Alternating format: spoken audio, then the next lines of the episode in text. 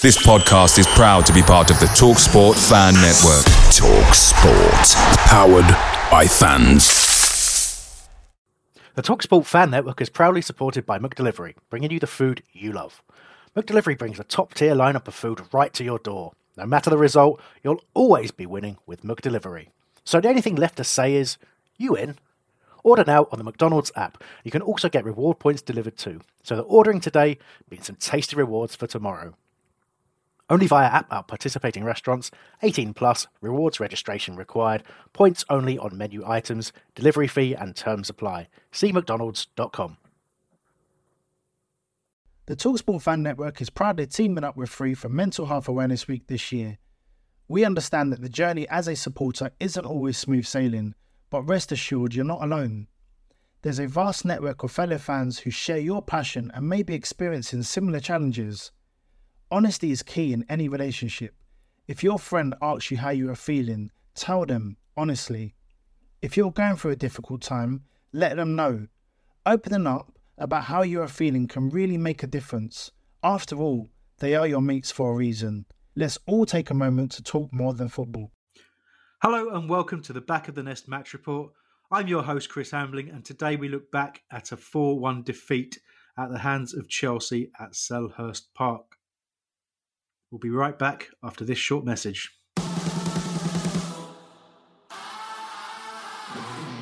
The Match Report. Sponsored by Pitch Sport. Available to download on the App Store and Google Play. PitchDMM.com. Alexa, play Back of the Nest podcast. Playing Back of the Nest, CPFC podcast from Amazon Music. Back of the Nest, now on your Alexa device and Amazon Music. Right, after that exciting introduction, I think I'll get straight into introducing my panel. First up, we have Mike Scott. Hello, Mike. Yeah, hello. Um, it's always exciting to do pods after these kind of games, isn't it? Yeah, yeah, can't can't wait to get cracking on with this one. So much to talk about, and uh, a man who's never short of a few words. We're also joined by Dr. Kernaz. Hello, hello. Um, sorry to Connor Wickham. It's happened again, but yeah, let's just ignore it. After our bet last week, um, that's thirteen pounds of mine. It's looking very safe indeed. Yeah, can I just So say bef- he, he lasted Mm. two days. He let so what we, we posted it we posted it on Twitter. Um, your theory about him not getting injured now that he had no ligaments or bones left to injure.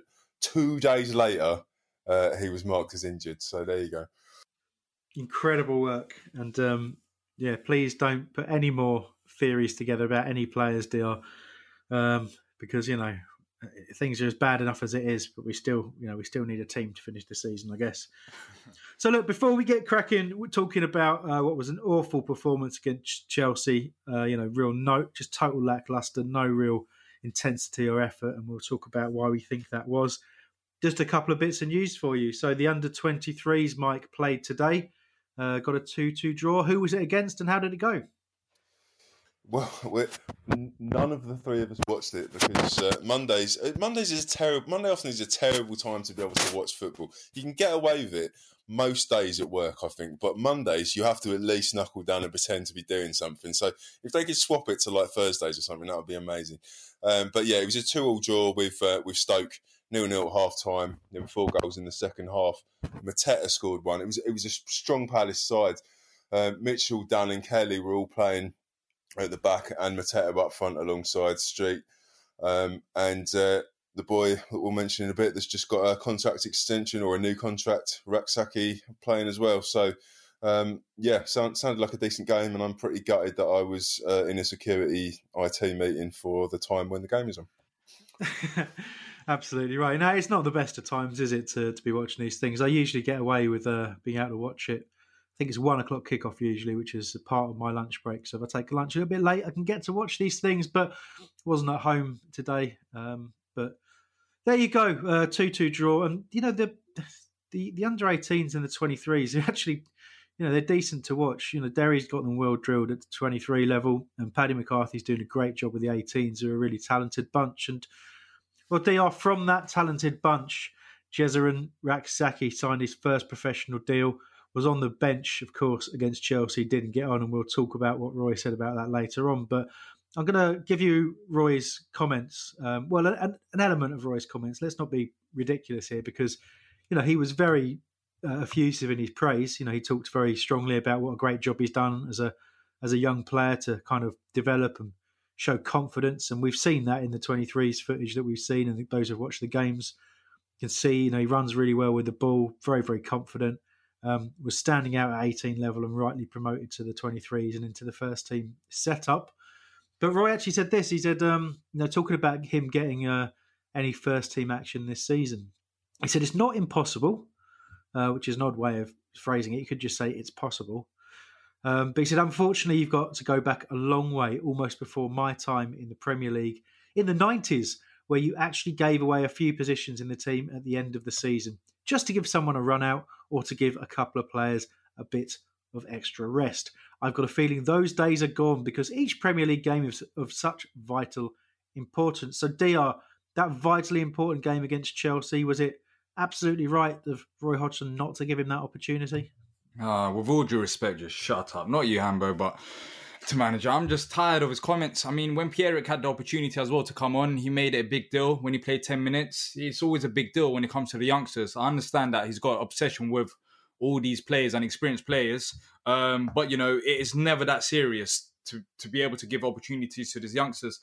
Look, I mean, he didn't have to start the game. No one expected him to start the game. He didn't have to start the Everton game. But in this game in particular, why didn't we see him? That 10 15 minutes of Rak-Sakyi being on the pitch might have not been significant by any means to the scoreline, but him being on the pitch for 10, 15 minutes. Imagine being a youngster and playing against Chelsea in the Premier League. The motivation that he must have got, even that 10, 15 minute experience, it, it doesn't sound like a lot, but it would be a lot for him. He should have been on the pitch, you know, even even after the substitutions that we made. If if he came on in the 75th minute, had a run in, it still would have been good, but he just I don't understand it. He's so obsessed with these experienced players. We've got nothing to play for. Um, and it was a missed opportunity against Chelsea. Absolutely right. And, um, you know, post match comments, and Mike, I know you've watched Palace TV and you've watched Roy's comments. I read a few bits and have, have watched a brief BBC interview, but he, he talked about it not being the right time to bring him on and said that he would have been shocked at the way the team played in the first half and shocked at the things that were said at half time and that kind of stuff. And that's why it was the wrong time. Um, how much sway do you put in that? Okay, so yeah, so he he talked uh, in verity. I can't speak verity, very uncharacteristic uh, Hodgson way. He was um, pretty scathing in the first half performance, um, and said that you know he gave people a rollicking behind closed doors at half time, with the view that the second half they would try and at least win the second half. Um, so I can kind of understand the justification um, in that he didn't want it to be an embarrassment. Um, I think his exact quote was he could write a book about the things that were wrong in the first half. Um, so, you know, perhaps that is a justification for not playing him. Yeah, I just want to talk about what um, Paddy McCarthy said on Rak-Sakyi, um, and this is from the Palace website. Jess is an example for the rest of the players because he's had to work really hard to improve areas of his development and deal with disappointments of not being in the team. He's knuckled down and seen the fruits of his labour, and I think that's an example to all young players we have here. That to me sounds like he is tied up with a bow on exactly what Hodgson would want in a young player. Um, you know, properly trying to impress and working hard, which is what he seems to value amongst most of his the things that he thinks highly of. So um, I'd like to see him at least get 15 minutes before the end of the season. Um, see what other excuses he comes up with in the other games why it's not a good time. But yeah, for sure. And look, you know, you absolutely do have to get players, you know, working hard and dealing with disappointment and, and bouncing back. That is an important thing to do. And you know, we have we've had a bit of a whinge about him not being used, and but but you know, obviously it's really positive news because know this was a kid who was doing really well, and the papers had him linked and to to, to various clubs uh, you know, at home and abroad. And you know, it looked looked like you know the way the press were going that we were going to lose him. Now, a lot of people who are closer to the academy said that you know really that's just a bit of posturing to, to, to negotiate on the contract, and it seems that that was very much the case. But we've done well to get him to get him signed up. You know, we we took him on from Chelsea, I think it was. Um, so, you know, to have somebody who's who's clearly got talent and has clearly kicked on, you know, it's all about timing with young players. Sometimes, you know, you can have players who've got incredible amounts of talent, but they're not quite pushing. And I mean, I go back to Zaha, you know, back in the days where he was coming through the academy and he being kept on the bench by Nathaniel Pinning. Um, but you know, it could have been very, would have been very, very easy for the club to have, you know, let Wilf go at some point because he wasn't getting opportunities. But you know, he knuckled down and kicked on and, and became the player he is because you know that talent's there, and hopefully, you know, for Rak-Sakyi, it's the same story. You know, didn't didn't get the opportunities at Chelsea, but knuckled down, kicked on at Palace, and you know, there is, you know, we've we've clearly it's clearly been a deliberate thing to show him that that first team environment to convince him to sign that contract. That's clearly been what's happened. I don't believe for one second he would have been Roy's choice to, to put him in and around the squad for any other reason than that, if I'm being cynical.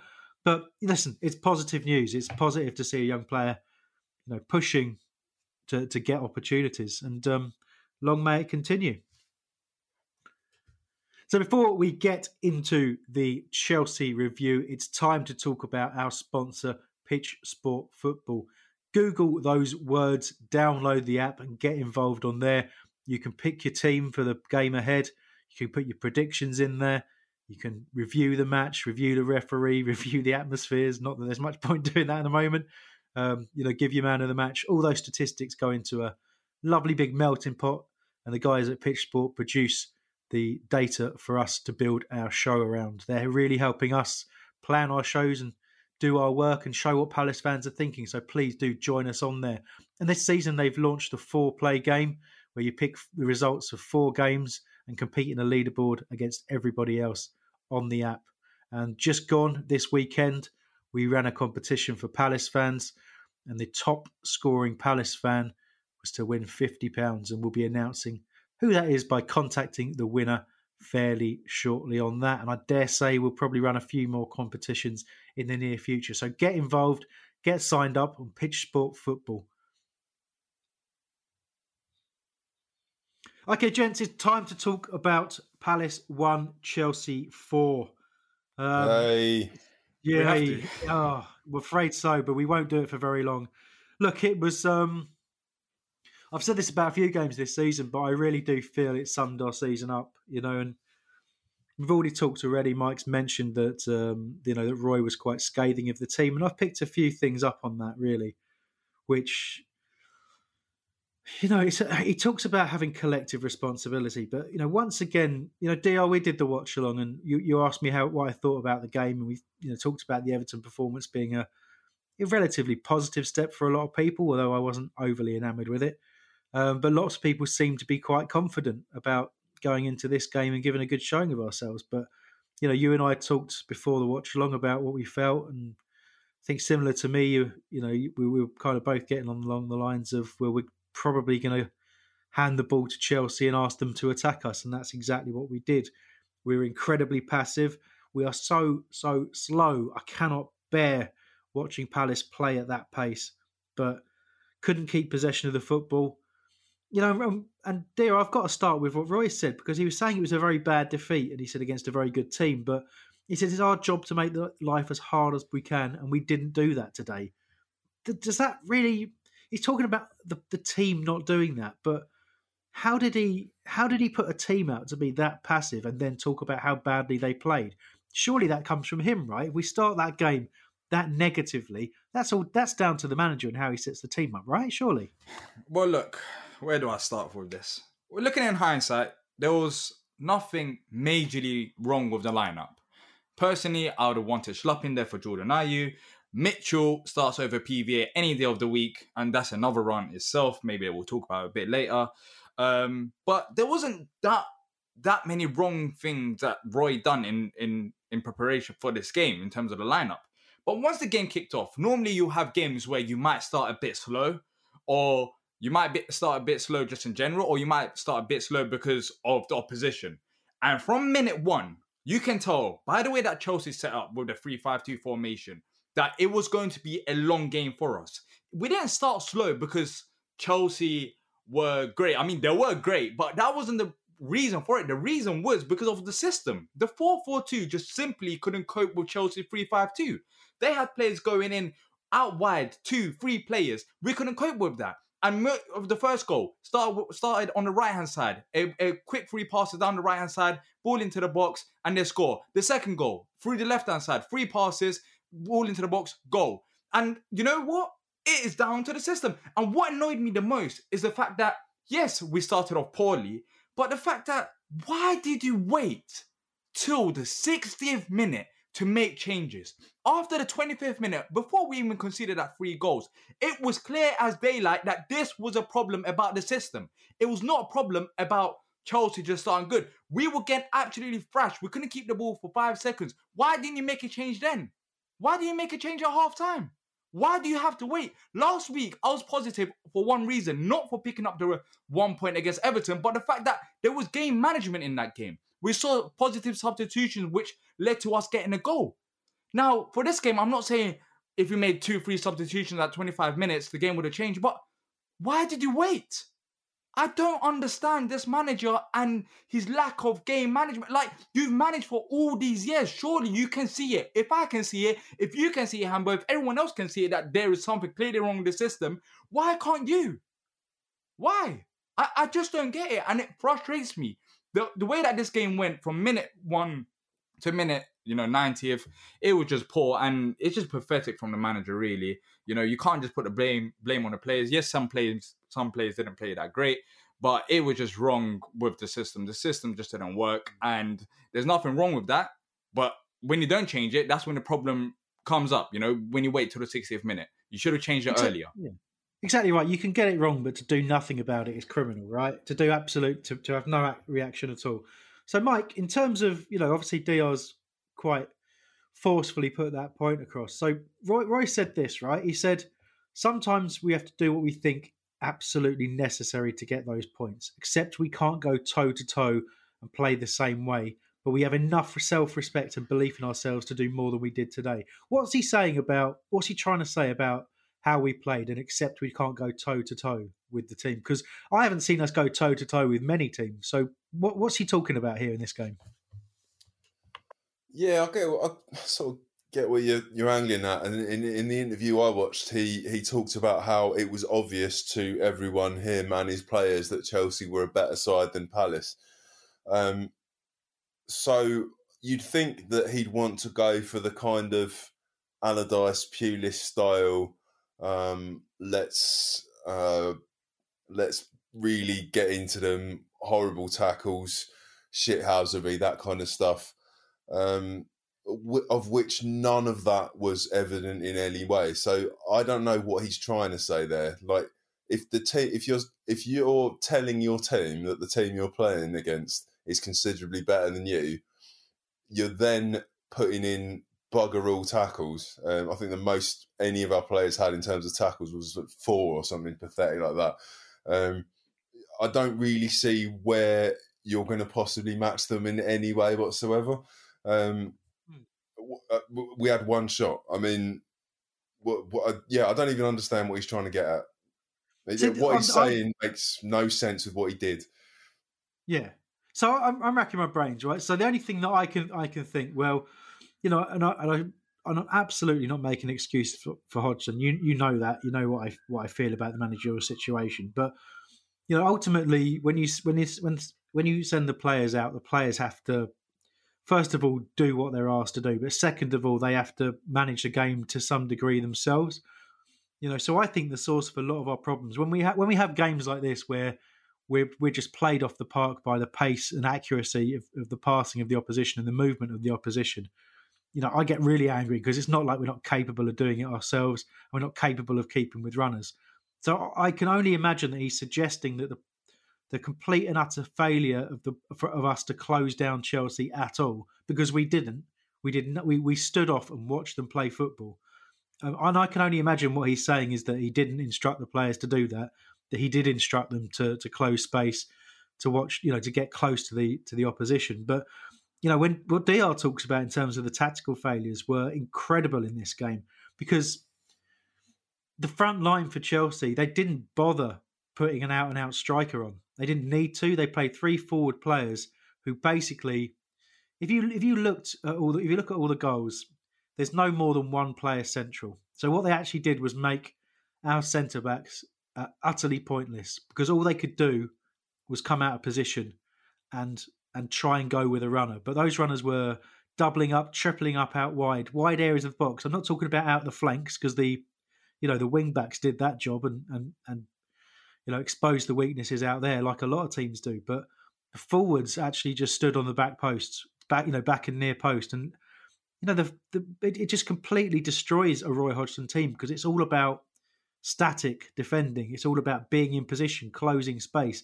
So if the players aren't where you expect them to be, it makes you look ridiculous. And they did that. But going back to Diar's point, we did nothing about it. You know, you could see it from minute one. We we talked about it again on the watch log. We're talking about it going, you know, three times um, Eze was caught right in the, in the left back position where PVA's tucked in or gone beyond in one of the two, um, and he got caught back to back to goal running towards his own goal line. You know, he needs a shout. Somebody needs to say to him, just, just keep that ball out of play because you've got two players on you. Don't try and juggle it. Don't try and play a clever pass inside because this lot, they're right up against us. We got away with it twice, but for, for goal number one, you know, we just we just got away with the fact that Pulisic had got an effort in the central for some, from some good play, got pushed out wide, and Eze once again in that position, caught in possession, and then Havertz is just allowed to walk into the box, right? He's at walking pace, shifting the ball onto his foot to shoot because no one's closing him. We got a box full of defenders and no one's putting a challenge in. And you can't say that the manager's told them to do that, but he puts them out there with this with this structure and with this philosophy, and Chelsea just tore it apart. And, and I don't know what else to say about it other than that. It was unbelievable to watch. So defensively, there's no problems with you know just sitting back against Chelsea. But looking at what West Brom done against Chelsea, they managed to score five goals. Let alone you know we barely. Um, our first shot was a struggle and it went in, um, and it took about around sixty to seventy minutes for us to get that. But they changed their they changed their formation to to you know to fit their system better. So they changed the formation. They had five at the back because Chelsea had three at the back. So they knew that there'll be more players going and attacking. So they had to have more numbers behind it makes sense. You know, that is what you call a good manager. Your manager is expected to go and watch the opposition, see how they play. Because this was, if this was the first game that Chelsea played three at the back, then I would say, you know what, Roy, fair enough. It was a bit surprising for them to come out like that, and then you know we just got we just got outmanaged, and it wasn't really our fault because it was unexpected. But when a team is playing like this, not only for the first time, but have come from the previous game playing like this and losing um losing five two, even though it was a red card, then you're at fault. I mean, forget about the formations now. What was our game plan in possession? Because it seems like we wanted to keep the ball when we should have known that Chelsea are going to be pressuring us. And if we wanted to keep the ball, then why were there no players showing options for majority of the time? Why couldn't we suit to that? What did we do in training last week to combat Chelsea's pressuring? Because we should know this as a Premier League club. As a Premier League manager, you should know how your position plays against you on and off the ball. Why couldn't we combat this? Was it down to the players? Or was it down to the tactics? I'm not too sure. I think it's more down to the tactics. Yes, Eze had a poor game, but as you said, Hambo, where was the options there for Eze? He did. It did seem like he had lots of time on the ball, but watching the replay, Gary Cahill was marked. You know, all the options were cut off, and once again, it was individuals rather than team. That's what we looked like. A Bunch of individuals trying to bring the ball forward, and it's never going to work against the great sides. I want to play devil's advocate, and this is possibly giving Hodgson much more credit than he deserves for this game. Um, but if he was playing, planning to play on the break, um, it did work um, in terms of us being far back to begin a break. Um, because when you look at the average positions for our team, there's actually only three players um, that are their average position was was in Chelsea's half, and none of them are past the edge of the centre circle. Um, so Benteke is the most far forward. His average position is just on the edge of the centre circle. Chris, you didn't get to hear this obviously because you were doing the uh, the watch along. Chris Coleman made some very odd comments during the game as co-commentator. Firstly, he said that he was he was shocked that Palace started as poorly as they did, um, and yeah, we put that out to Twitter um, to find that there wasn't a single Palace fan that agreed with him. But a bit later on, he spoke about Palace's high press. Now, those average position stats um, suggest anything but a high press. If if Hodge, if Hodgson was, yeah, well, yeah, if Hodgson was playing for the break, then we had the perfect springboard position right right back as far as we've been the entire season. Unfortunately, we only had one dribble, one cross, and one shot all game. Although 100% conversion rate, in fairness. Yeah, exactly. But that's the thing. So Roy's gone on record as saying we're not a counter-attacking team, and I agree with that because to counter-attack you need to play at pace, and you know he's effectively stripped the pace out of the side. Um, you know, Dr mentioned earlier not even picking you know his former favourite Jeffrey Schlupp um, over Jordan Ayew at the moment, and that's probably a little unfair on Ayew in the sense that at least he does try and run with the ball, but when he's back defending, uh, as was Eze, that most of the game back, you know, trying to cover the wing backs because again we haven't, as Dr said, adapted to a system. That's incredibly frustrating. But you know, we start talking about what was our game plan going forward, and and you know, there wasn't realistically there wasn't one. You know, it really was defend and hope we get an opportunity. I talked about that on the watch long. I talked about it on the pod loads of times. Roy Hodgson uses the word hope way too much when he talks about attacking football. When he talks about how we're going to create chances, it's all about well, we hope we're going to get an opportunity in a game. You don't hope to get an opportunity in a game. You work to create an opportunity in the game. And the one opportunity we created, we'll talk about in a bit. But going on to the second goal from Chelsea, look at the tempo that they played with. Look at the accuracy of the passing. I know we're talking about a team that Roy has gone on record and saying, even at our best and at their best, we're probably nowhere near them, that kind of a thing. But realistically, our players look divisions below that level of being able to play, you know, the, the kind of passing and movement with the accuracy and the pace that Chelsea played with. We seem miles off that. And that's humiliating, isn't it? Because, you know, we stood and watched that in, in the second goal as they just passed it round us. Again, as I said earlier, the positions that the forwards were picking up were not centre forward positions. They were they were between fullback and a and a central defender and no, neither knew what to do about it. And Pulisic, yeah, he smashed it past. It was great. It was a fantastic move from Chelsea. But when you've got a defence that's standing and watching it, something is dramatically wrong. Back of the Nest, sponsored by Pitch Sport. Funtime videos, choose your matchday squad, post match ratings, and much more. Available to download on the App Store and Google Play. PitchDMM.com. Away days are great, but there's nothing quite like playing at home. The same goes for McDonald's. Maximise your home ground advantage with McDelivery. You in? Order now on the McDonald's app. At participating restaurants, 18 plus, serving times, delivery fee, and terms apply. See McDonald's.com. The Talksport Fan Network is proudly teaming up with Free for Mental Health Awareness Week this year. As football fans, we often pride ourselves on knowing everything, from which substitution can turn the game around to the quickest route home to beat the crowds. However, when it comes to discussing feelings with our friends, we might not always feel as confident. That's why we're here to equip you with the right tools so you can reach out to those who can help. If your mates are struggling, let them know that the Samaritans are free to call on 116 123. That's 116 123. They are there to listen without judgment or pressure 24 7, 365 days of the year let's all take a moment to talk more than football.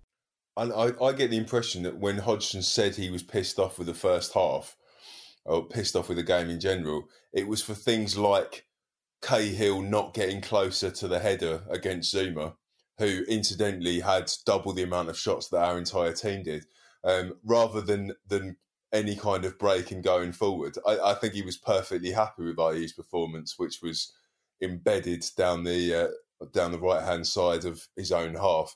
Um, but yeah, I think it was not getting up for headers um, and the, the, very fine margins of things in our own box that we've been doing so well recently that annoyed him, rather than the kind of things that were annoying ninety eight percent of the watching Palace public. No, it's a good point, and you know, you talk about the third goal from Zouma there, and it was, but we this is where this approach kills us because at that point in the game, you know, we're half an hour in, and at that moment we were 2 0 down. And what else can the team do but to try desperately to get back into the game? Because we've given those two goals away so early and, and so easily that, of course, you, you immediately play into Chelsea's hands because they then know all they need to do is play on the break, and that's where that goal came from. They just they waited for us to have like a rare foray forward. They stood off us, and again we go back to the you know jumping the gun a little bit here when Roy was talking about how bad the first half was, and we went out to try and win the second half because Chelsea didn't need to do much, did they? They could drop a couple of gears and still win the game, which is exactly what they did. So we can take no credit from from this improved second half performance because it was only down to the fact Chelsea didn't need to play with the same pace. They could have done. They could have uh, kept that energy up, probably scored, you know, seven, eight goals. Know, let's not forget Guaita saved a whole bunch as well.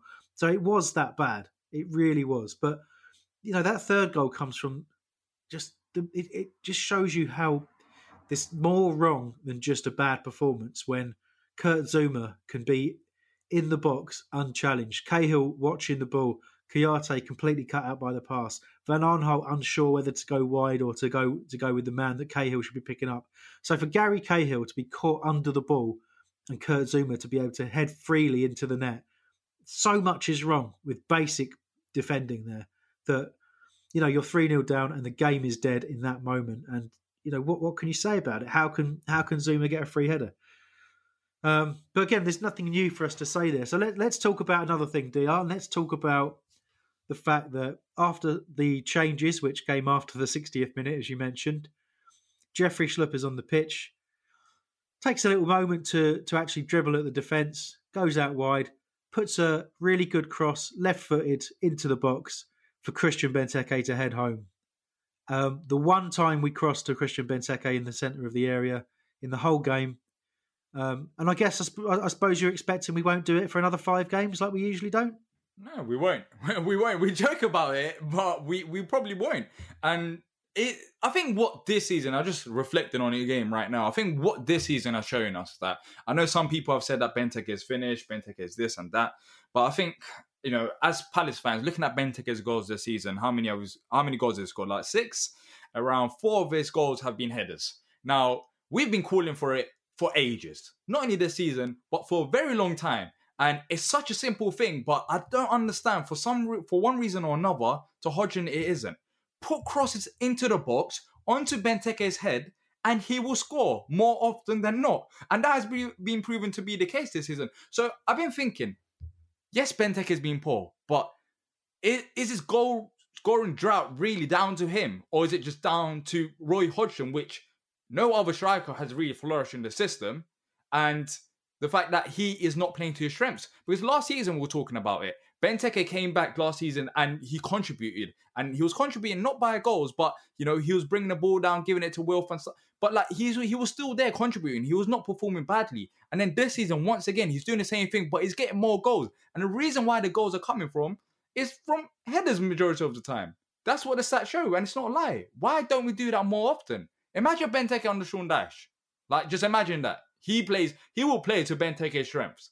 And yes, Benteke is 30 years old, but if Sean Dyche comes in, then it might be another punt. It might be worth another punt on Benteke because he doesn't seem like the finished product. I, I just don't understand it. People complain about Benteke being this and that and not scoring goals, but how can you expect a man to score goals with no service? We only had one shot in a game against Chelsea, and we've had many games like this where we haven't been a good attacking side. And the one shot that Benteke had, the one chance that he had, he finished it.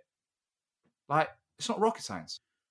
No, I know what you mean, and and you know you, you talk about Benteke under Dyche, and you know we'll, we'll, maybe end the show talking about some rumours in, in, in that area. But I have to agree, and, and I know it's something we've kind of floated as an idea before, but you know you, you look at Benteke's drop off, and it does coincide with the with the managerial reign of Roy Hodgson.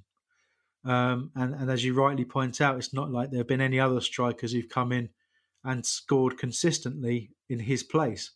Um, you know, I'm, I'm not going to dare suggest that there weren't opportunities in that time that Benteke missed when he shouldn't have done. But you know, we lost all sense of rhythm and, and, and confidence with, with, him in terms of creating consistent chances. You know, the one thing we did when he played so well under Allardyce was we gave him constant opportunities, the right type of opportunities. Um, and that, that goes for any striker. You go back to when we talked, you know, a lot of people talked a lot about Dwight Gayle a lot. You know, whenever Gayle got the kind of opportunities that he that he thrives on, you know, he scored goals, and it was really the rest of his game that wasn't great. But you know, he didn't really fit a, Premier League club because of the the extra amount of work that's needed. But for for a Roy Hodgson forward, you know, you need to be a, a defender first and a striker second more often than not, and that that's what's wrong. That's what's you know. There, there's no coincidence there. So you know, in a in a way, as much as I, have gone on record as saying that Dyche wouldn't be my choice of manager for a variety of reasons, not least that I don't think he fits the South London culture of, of, of Palace, but the idea of playing to the strength of Benteke if he was to remain at Palace, you know, I think he'd get goals um, like he has this season when we've given him opportunities. Um, and I certainly think his all-round game is is is also good enough to lead lead the line at a lot of Premier League clubs. But you know, his reputation took a battering because we simply haven't used him the way that, that he needs to be used and and should be used. But it's not it's not all it's not all on him. You know, it's not all down to uh, down to Hodgson. You know, Benteke did have a part to play too. I mean, the worst thing about Roy in all of this, if he wants a striker that's a defender first and a striker second, well, he hasn't even put Scott Dann up front, has he? That would have been the perfect answer to everything. Scott Dann. yeah, Scott Dann. The number, of, the number of times you've asked for Scott Dann up front, and it did happen this season, didn't it? In a game, I'm pretty sure we last ten minutes we chucked him up top. Very exciting. One was that, game. was that what this game year? was Was it? it last year? I don't know. I've lost all all track of time, but you know, it's um, It's been a depressing season. I think that's Yeah, it probably really the has. highlight. It probably was last season because we would have remembered it by now because that's probably the only highlight if he did play up. Um, well, Hodgson did speak about Benteke since we're talking about him, he, he said that he's doing well. He's certainly working hard. He's trying to do the sort of things we're preaching and asking him to do because he's very, and it's very good. He's starting to score some goals. His going for the goal scoring for the last couple of months has been on a regular basis. I can't fault him, and it was nice to see him score a goal today to give us some glimmer of hope, albeit a minor glimmer because of the way we played in the first half and second half, Roy, which virtually made sure that Chelsea would go away with three points. But there you go. He's, he's acknowledging better form there, but probably, let's face it, he's never going to acknowledge his part in, in getting the best out of that, you know, of that particular player. So um, there was one more goal in the game, of course, and it was Pulisic getting his second. And again, it was um, fairly, you know, fairly representative of, of the whole game. Obviously, we're pushing, trying to get back in it um, and Chelsea playing very much at a, a lower pace and, and, below themselves. But they knew they could pick off, pick their chances when they wanted to attack. Had a couple of dangerous attacks, but you know, quite late on, Pulisic getting an opportunity at the back post. It was flat defence again. You know, there was a still still an overload on the side. Still went for an entire game without learning that lesson at all. Um, you know, and, and very few occasions where any Chelsea player bothered to actually be in the centre of the penalty area. So once again, a couple of players completely in our central central defence being completely unused. Patrick Van Aanholt tucked in narrow, so doesn't know who to go with, so ends up marking nobody apart from a space. And um, yeah, back post finish done four one, and the very least we deserved. And I suppose probably the only thing we can really talk about from here um, is is who do we think came out of the game with any credit at all? Um, the only person I can think of uh, was Guaita because he made a couple of well probably three to four very good stops and a couple of other decent ones as well. Um, otherwise, it, it, could have been a significant, significantly large defeat. But Mike, I, I know Souness was actually giving him some stick on the on the commentary. If you if you were watching that, uh, he absolutely laid into him. Um, he blamed him for both of the first two goals. Um, I don't, I don't know, I don't know what it was. I don't know what it, what he, what he'd had in his tea, what, what, had, what had pissed him off. But he absolutely laid into Vicente, and um, I mean that made me dislike Souness even more. I, I, don't know what his problem was, but um, he wasn't watching the same game as me. That's for sure. Very odd. Make any sense of that, Dr? Let's not even talk about it because I don't want the other points to go too much about Souness. There's so many things wrong with that guy, but yeah, let's ignore it. Anybody else that you can think of who comes out of any credit at all? Mm. Mm. The fans for sticking by for the nine minutes to watch that. If you did, um, apart from that, yeah, Jeff, yeah, Jeff was good, but that's not surprise. I mean, I wanted him to start. That's not surprise. One crossing He, I mean, it, it was amazing, but he got one crossing. The, the sum total of the team's crossing was from him, but you know he didn't get a second one in, did he? So a, tiny bit of credit, but not much. Yeah, but I think that's how low our standards are. I mean, you, you saw it last week. To be fair, we was all excited about playing away from home against Everton, which on paper they looked like a very good side, but in reality they only won one game at home in the Premier League since the turn of the year, so in four months. Um, and they sat back for the last 15 minutes, which we were very good because they sat. I mean, that's that's how low our standards are. It's anything, any small thing that's good, we have to be excited about it. If we're not, uh, and I understand if we're not excited about it, even that one cross from Jeff, then it's like, what's the point of watching next game? It is so poor watching Palace this season. You look at the points. I guess it, now towards the end of the season, we're going to see the real points tally and where we end up in the league because we've got some hard run of games coming up. But it is this Palace side should be doing better. I mean, we saw it in the first 45 minutes of the game, or let's say first half an hour of the game. Then this this group of players is not that bad technically that they can't keep the ball for more than five seconds without losing it. Like it's it's whatever's Hodgson done since he come to the squad. Yes, he's kept us up, but as the season's gone on, um, the technical ability of these players have just been dropping, and it seems like they have no hope. I don't know if even the problem is we've got so many players out of contract, like PVA. Talk about him every week, but you know, does he have to worry about this result? Does he have to worry about the next seven games? He doesn't no. because we've seen it. The rumors are there. Galatasaray is there. Um, Arsenal, Leeds. He's been rumored with them clubs. I'm not too sure if that's true, but there, there will be a contract for him afterwards. So why are we giving PVA, a 30 year old defender who can't defend, playing time in the last seven games, which we've got nothing left to play for, instead of Mitchell, who's a better defender, who can also attack as well? It doesn't make sense. I don't care even if we lost 4 1 with Mitchell on the pitch. Everything is an experience. Losing 4 1, as you said, Hambo, at the start of the show, as you said, the highs and the lows, these players need to go through it to help their development. It's all part of the game. We're not playing, you're not playing for Real Madrid or, you know, one of them big European sides where you're going to win 90% of the games or 60% of the games. You're playing for Crystal Palace. You're going to lose hard games like this and you're going to win games. I'd rather Mitchell start and experience all of this and Rak-Sakyi come on for 15 minutes and experience this because this is what it's going to be like at Palace, and you have to be mentally strong to play for this Palace side. I guess in the future it won't be as this bad, hopefully, when Dyche or Eddie Howe comes in, but it's all part of the process of developing as a player. Yeah, for sure. And yeah, the only, I mean, to, to sort of sum everything up, um, you know, if you're going to play sort of negative football um, and, and talk about you know, closing the gaps, chasing teams down. You know, obviously you can look at the players and say that they they probably didn't carry out the instructions um, as the manager would have put forward, right? But there's one thing that you need to do if you're going to look. We are susceptible to the high press. We we see every time a team presses us, and you know, the, the first question in my head is why can't we do that to the opposition? But the second question is always with why can't we cope with it? And it comes down to real basic things. It comes down to the team moving for each other, backing each other up. If you know if someone's in trouble, getting out there and helping them, but not doing it slowly. You know, actually, you know, run. Don't play walking football. Don't play. Don't stick in your positions and stick in this disciplined shape if the team that you're playing against is playing all around you.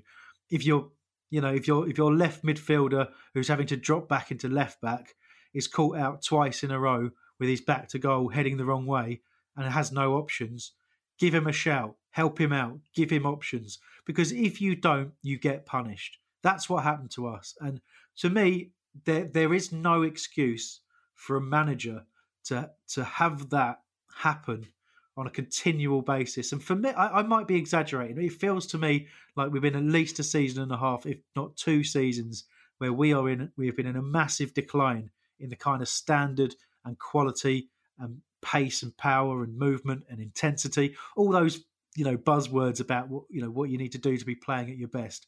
When was the last time you saw a Palace performance and you thought, "Wow, you know, we were really really good today. We were on it. We chased everything. We worked as hard as we possibly could work to get that result." And I don't ever feel like that anymore.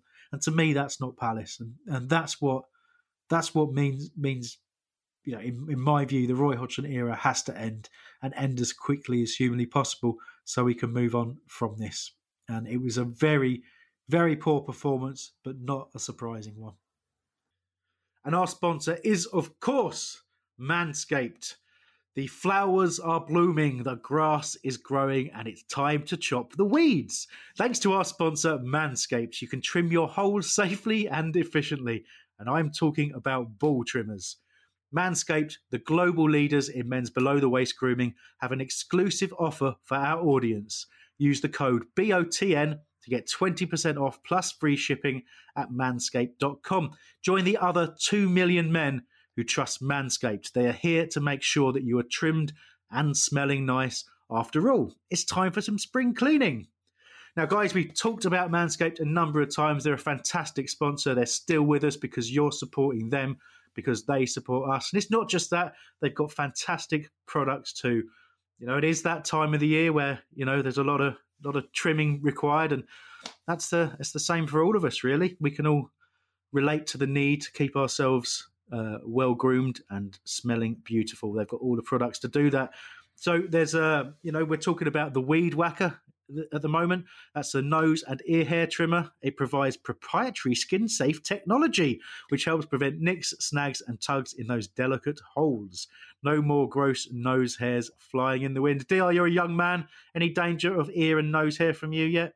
Uh, no, but I've used Manscaped uh, lawnmower before I had my ECG um, last week um, for my chest because it was a bit too hairy. And I'll just say, it was yeah, like the quality is there, and you can use twenty percent sport sport your not not only downstairs, you can sport your whole body. It can be used for you know chest and your armpits as well. So yeah, I, I, honestly, I love it. It's right next to me here. It's got a little flashlight, so as I always say, if it's a bit too hairy, don't worry, you'll be able to navigate through it. I'm not gonna not gonna lie. I used it as a beard trimmer not that long ago because I couldn't find my beard trimmer. So uh, I cleaned it first. It's important you clean it first, uh, and it's very very easy to clean. Entirely waterproof, of course.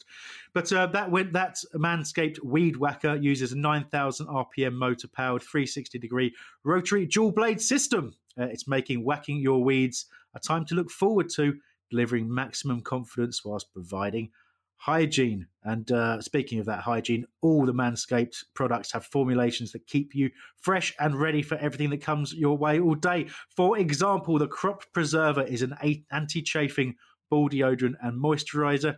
It's starting to get hot outside. It's crucial to stop your balls sticking to your leg, which, yeah, we've all been there. Uh, and obviously, DR, you're a young man. The older you get, the more that happens, just so you're aware. Um, you'll find that the Crop Reviver which is the toner for spraying on your balls, which keeps you smelling fresh down there, just like those spring flowers. And finally, speaking of smelling fresh, you can complete your grooming game with the new refined cologne signature scent by Manscaped. It, it, it is top quality. We all got some free samples of that. Use it regularly. It smells beautiful. Um, and yeah, get involved there. So smell good and feel good this spring. Get 20% off and free shipping with the code BOTN at manscaped.com. That's 20% off and free shipping with the code BOTN at manscaped.com. It's spring cleaning, baby, and your balls will thank you. Okay, and to end the show, let's just take a moment to, to think about that game, that performance, and, and you know what I just said really uh, the end there. Is this the kind of final nail in the coffin for Roy Hodgson? Many people would say that happened a long time ago, and many people will say absolutely not. Look at the points total. But for me, you know, this is you know, if you're if you're a decision maker and you're in any doubt at all, every time we churn out a performance like this, it just reinforces the idea to me that we need to go in another direction. You know, we've got to refresh the squad and we have to refresh the manager because this mentality will not take us forward. It will not enable us to progress, and eventually that does catch up with you. And Mike, there was a comment from um, was an article from Talksport, I believe, uh, regarding a potential new manager. What was what was that all about? Yeah, so I mean, Talksport obviously um, people have very mixed opinions on it. Uh, owned by the same people that own the Sun, all that kind of stuff. Um, this is Alex Crook though, um, and he does the the game day podcast that they do. So, um, you know, I, would say a little bit more um, worth listening to than um, the majority of the time. And obviously, they have to keep talking about football for twenty four hours. So, you know, it's pretty easy to pick out some strange comments. Um, but yeah, for, for the pod, he was asked about Palace and what's going to happen, and I'll read you this quote. I think it will be Sean Dyche.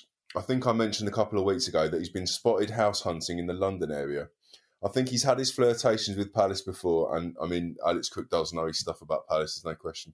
And I think he is aware now that he's probably taken Burnley as far as they can, barring a flurry of money to spend this summer from the new owners that I'm not entirely convinced will be forthcoming.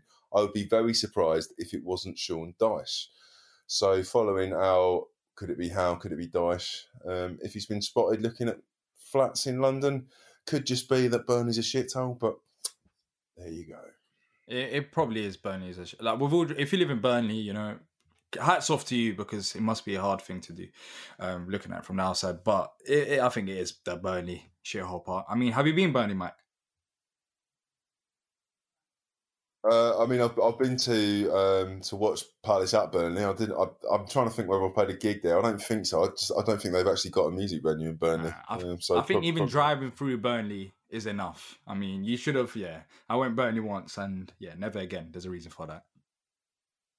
Wow. Um, it's not uh, it's not the most fascinating of places, I have to say, but um, nice cricket club next to the ground. Uh, don't really remember Turf Moor as a result of it, but hey, um, I think you know I, I'm not going to repeat myself from earlier about Dyche, but interesting to see those rumours and whether or not you know the likelihood of somebody house hunting in the current environment, like being seen house hunting. I don't know what that constitutes at the moment, but you know, I'm sure you can still view properties and what have you, but just seemed a bit of a weird thing to say. Um, and obviously, you know, the, the rumours haven't gone away. Um, you know, he's he's not been wanting to get into football until the end of the season. And you look at Howe and think, you know, that thing that that seems to align. You know, the rumours about Celtic were there and then seem to have gone away again. And then there's further rumours with him potentially joining Palace, which would align with the, the contract expiry of Roy Hodgson uh, where Howe will be ready to take on a job. We know Parish likes him and wanted to appoint him before. Um, so that's there. And obviously, the Roma manager, Paulo Fonseca, has also been linked. So there's a there's an awful lot being talked about in terms of a new Palace manager. Um, but you know, it does feel like a two horse race between between Eddie Howe and Sean Dyche for me personally. I'd go Howe, even though I have real concerns over his um, ability to to build the the kind of squad that we need to stay in the Premier League. And also another thing about house hunting is that I have experienced over this with a player in NBA who used to play for the Spurs, uh, Kawhi Leonard. He built a house. Forget about house hunting. He built a house and still left the city. So I don't think anything to do with houses means anything. They're just rich people just trying to buy houses at good locations. They just make sense. So ignore it. I think it's still going to be Eddie Howe. I really do. Even though Dyche wants to come, um, and we can have this debate Dyche versus Howe, pros and cons, which are pros and cons of both managers. We talked about last week. Um, I still feel like it'll be Eddie Howe. If it wasn't, if that wasn't the case, then why hasn't Eddie Howe still signed for Celtic, which has been rumored for a while now? Um, I think there's a reason for that, and I do feel like Palace are going for Howe more than Dyche, even though Dyche wants to come to Palace.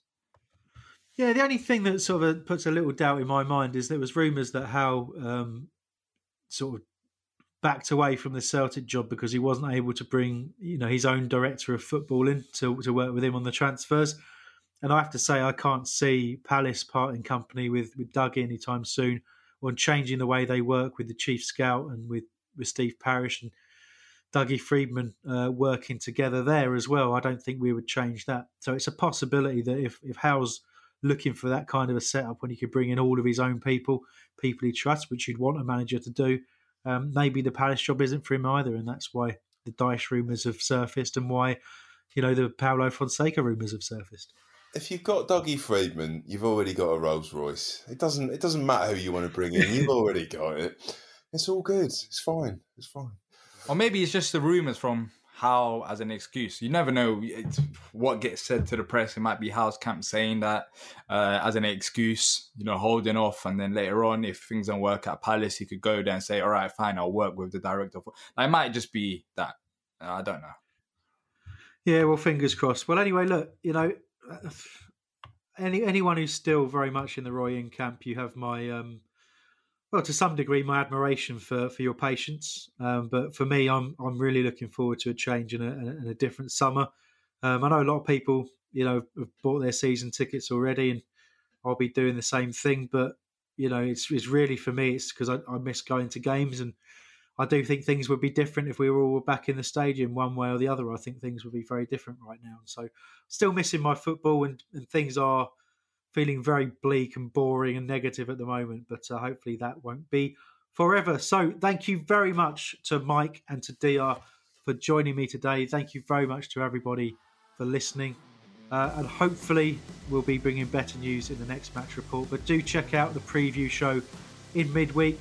Look out for our sponsors, engage with them because they help us and helped us throughout the course of this season. And of course, keep listening and come on, you Palace! Back of the Net Review Show, sponsored by PitchDMM.com. The Talksport Fan Network is proudly teaming up with Free for Mental Health Awareness Week this year. We understand that the journey as a supporter isn't always smooth sailing, but rest assured you're not alone. There's a vast network of fellow fans who share your passion and may be experiencing similar challenges. Honesty is key in any relationship. If your friend asks you how you are feeling, tell them honestly. If you're going through a difficult time, let them know. Opening up about how you are feeling can really make a difference.